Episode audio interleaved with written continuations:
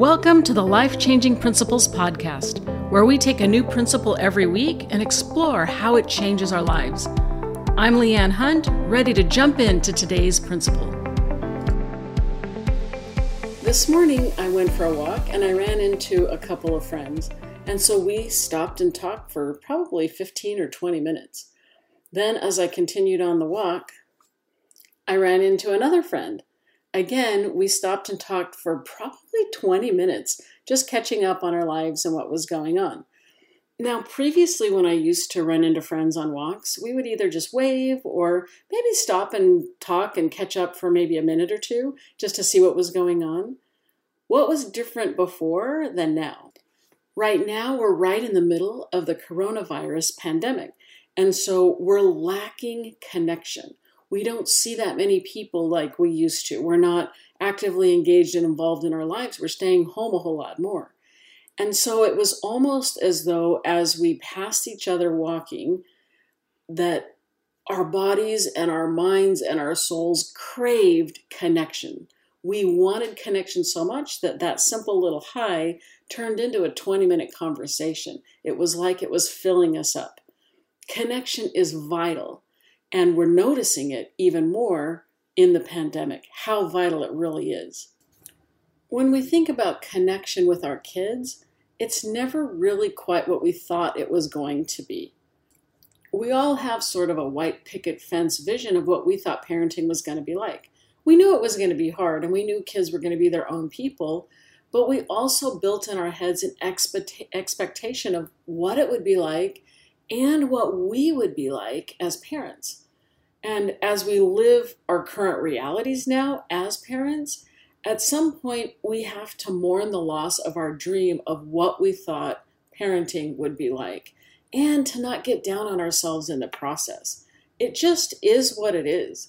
And as we mourn that loss, we can cry a river of tears, build a bridge, and get over it into our real lives. And this is where in our real lives, in the reality of what our connection with our kids is like, we can stay engaged and we can get really curious. We can see our kids for their real selves, who they really are. And then we can spend time building connection and building relationship. Having a relationship or connection at its base helps kids to develop, helps them to be motivated, helps them to engage with their lives more than anything else we can do. Just having a basic relationship with them where they feel seen and heard and supported. And for me personally, I think that as we build connection and relationships with our kids, that we're building our best future relationships right now. Having adult kids right now is amazing because we can talk about things as peers and as you begin early on teaching and connecting with your kids, you're building that relationship. And of course, it's going to change, but you're building that relationship so that you will have that relationship as you get older and as they leave the house. There are hundreds of things that we can do to build relationships with our kids. And this is not going to be a list of those hundreds of things, but there are some underlying principles about how to build connection and relationship that I think can be useful. The first principle is novelty. If we can increase or create and add a little bit of novelty to our relationships, it mixes it up a little bit. It lets our kids see us as people instead of just the same old tired conversations that we have and routines that we have every single day. So let's add some novelty to our connection and to our routines. One way we can add novelty is in our play. What do you like to do with your kids? It's hard to play with our kids when it's not something that we actually like to do. And so we can create a new novel way of doing something with them in our play that we actually like to do too. Maybe one kid likes to play cards. Maybe one kid likes to pull out a puzzle. We can try something new that we haven't done for a while by just pulling that out and saying, hey, let's play cards. Let's do a puzzle. You might like reading to your kids if you liked reading to them when they were young, they'll go dog go or whatever it was a hundred times over. As older kids, it's still fun to read together. Even as adult kids, we can read Harry Potter and pick it up again or something like that in the evening. It gives us something to look forward to together, especially during this time when we have more time at home. We can create a little bit of novelty. Another way to create novelty is to stop doing the routines and expectations that we're already doing. So, for example, we can have a pajama day and call it a day off, and we just stay in our pajamas and watch TV and do things that we really wouldn't normally do all day. We can have some novelty with our meals. Breakfast for dinner is a great example of that. We can also add some novelty with our roles or with our jobs. Maybe you can have a mom's day off and everybody else does mom's jobs for the day. There's lots of things that we can do that that create novelty and interest in building connection. The second principle is to give things a name. When you give things a name, you can recall for people that experience and then repeat it again, or you can set up expectations for what it means to do a particular thing. So, for example, in our family, when we would say popcorn movie, that meant we were going to get big blanket, spread it out on the ground. We were going to have popcorn. We were going to have everybody have these little individual bowls so that they could sit down and watch it. And we were going to enjoy a movie together. If we went on a check in, everybody knew what that meant was that one person was going to get in the car with mom. They were going to drive to the local fast food place and they got to spend a dollar on a hamburger or a drink or a order of fries and then we would talk. And in a check in, mom didn't remind you of things or criticize things or bug you about things. She just listened. It was just, hey, this is a check in. How's it going? Tell me about your friends. Tell me about school. Tell me about anything you want to talk about. And that became something that set an expectation because we had a name for it. We named that little drive that we would go on. We used to have a cleaning time called the 10 minute tidy. And the rules were basically you chose a place to clean up, or we chose one together, or whatever it was. And we would set a timer for 10 minutes. And everyone would be like, on your mark, get set, go, let's do this. And they would clean quickly, but as soon as that timer ended, we'd drop whatever we had in our hands and just move on. So it was nice to have a name for this little moment to say, we're all doing a 10 minute tidy. We might be scurrying to clean up the front room because someone's coming over. We might be scurrying to just take the edge off our bedrooms because our bedrooms are all a mess or whatever it is. And that naming it gave people an expectation of what was going to happen. You might have two different kinds of hikes in your family. You might have a mom hike and a dad hike. A mom hike might be like, let's go, move it up, done, hike, almost like exercise. And a dad hike might be more meandering, like, ooh, let's check out all of the interesting little things under the rocks and the bugs and the different kinds of trees and flowers that we find. Naming it not only creates expectation so they kind of know like this is what's going to happen but it also creates a sense of community and a sense of connection because they know what that means in this family because they're a part of this family. A third principle of connection and building relationships is being seen. There are a lot of different ways that we can help our children be seen and for us to be seen by them so, one way we can do that is when we greet each other or say goodbye to each other going in and out of the house. Maybe your tradition is when your kids come in the door for them to come and find you and give you a hug to say, Hey, mom, I'm home.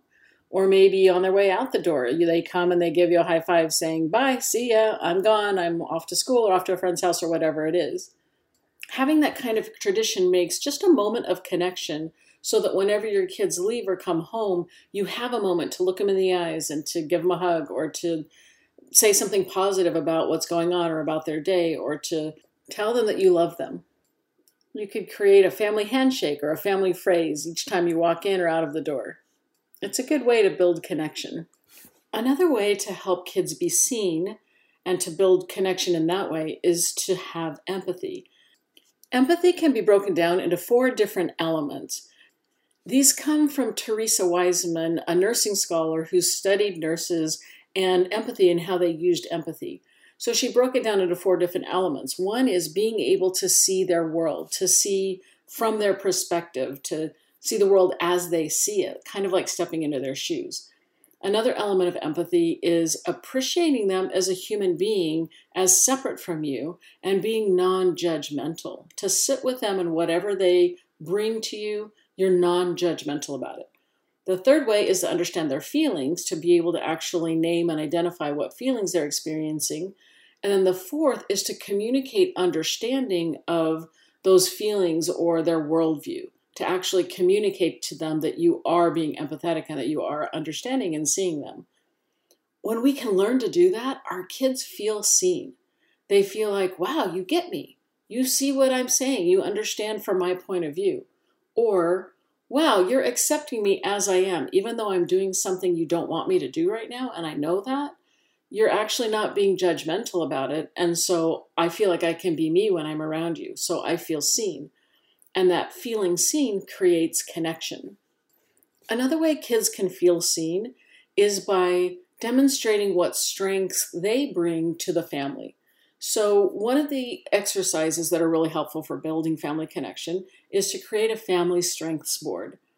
You can take a strength survey from viacharacter.org, V I A character.org, and they have a little free survey that you can take that tells you what out of the 24 different character strengths that are available, what are your top five? What are your signature strengths? And they also have a survey for youth. So if the adults and the youth in the family can take this survey, you end up with your top five signature strengths.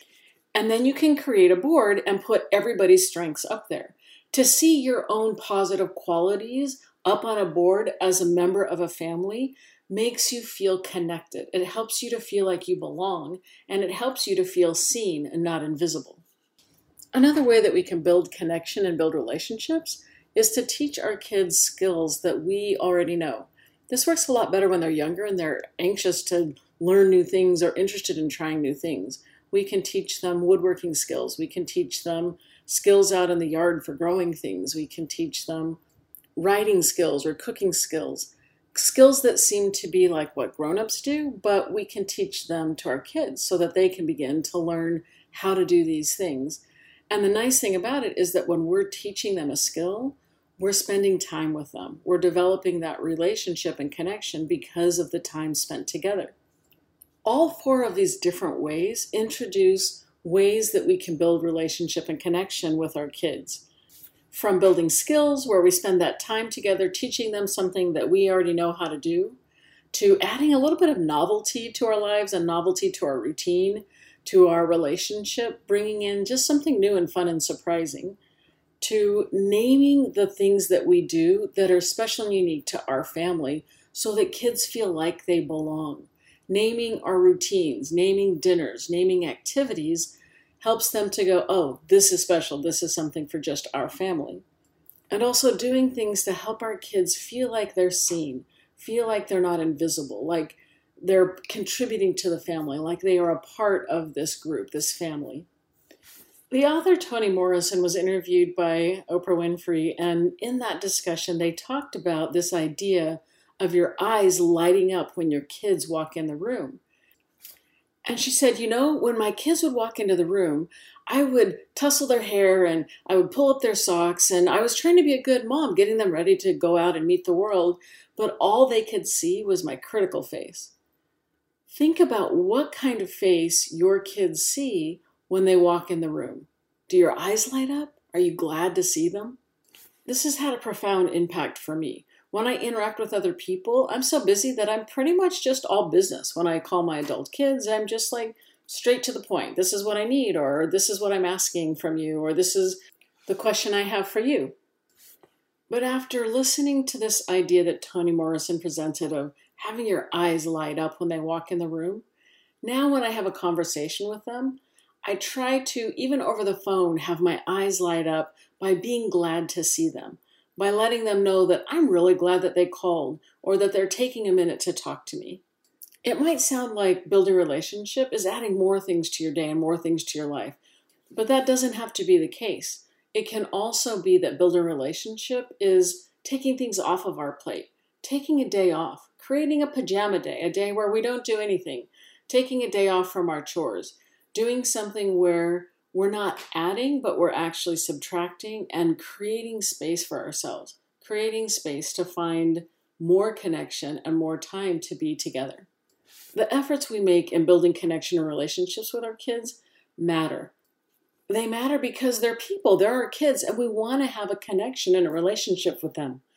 They also matter because it builds our kids' motivation to have good relationships it increases their resilience. To have a good relationship makes them in the long run more resilient because they have that that they can fall back on. having a good relationship isn't going to change the ups and downs of our daily lives. It's not going to change how hard it is. It's not going to change it into something that we create this white picket fence about and that we have this expectation that's not going to happen. That doesn't happen with a good relationship. A good relationship gives us a reason to muddle through all of the ups and downs, to tackle the hard and complex stuff, and to hang in there and to engage. It makes it worth engaging because we have this strong relationship that we're building. We have a reason, we have a purpose for doing it. Thanks for being here and taking a little time out of your busy life for personal development. I applaud you for that.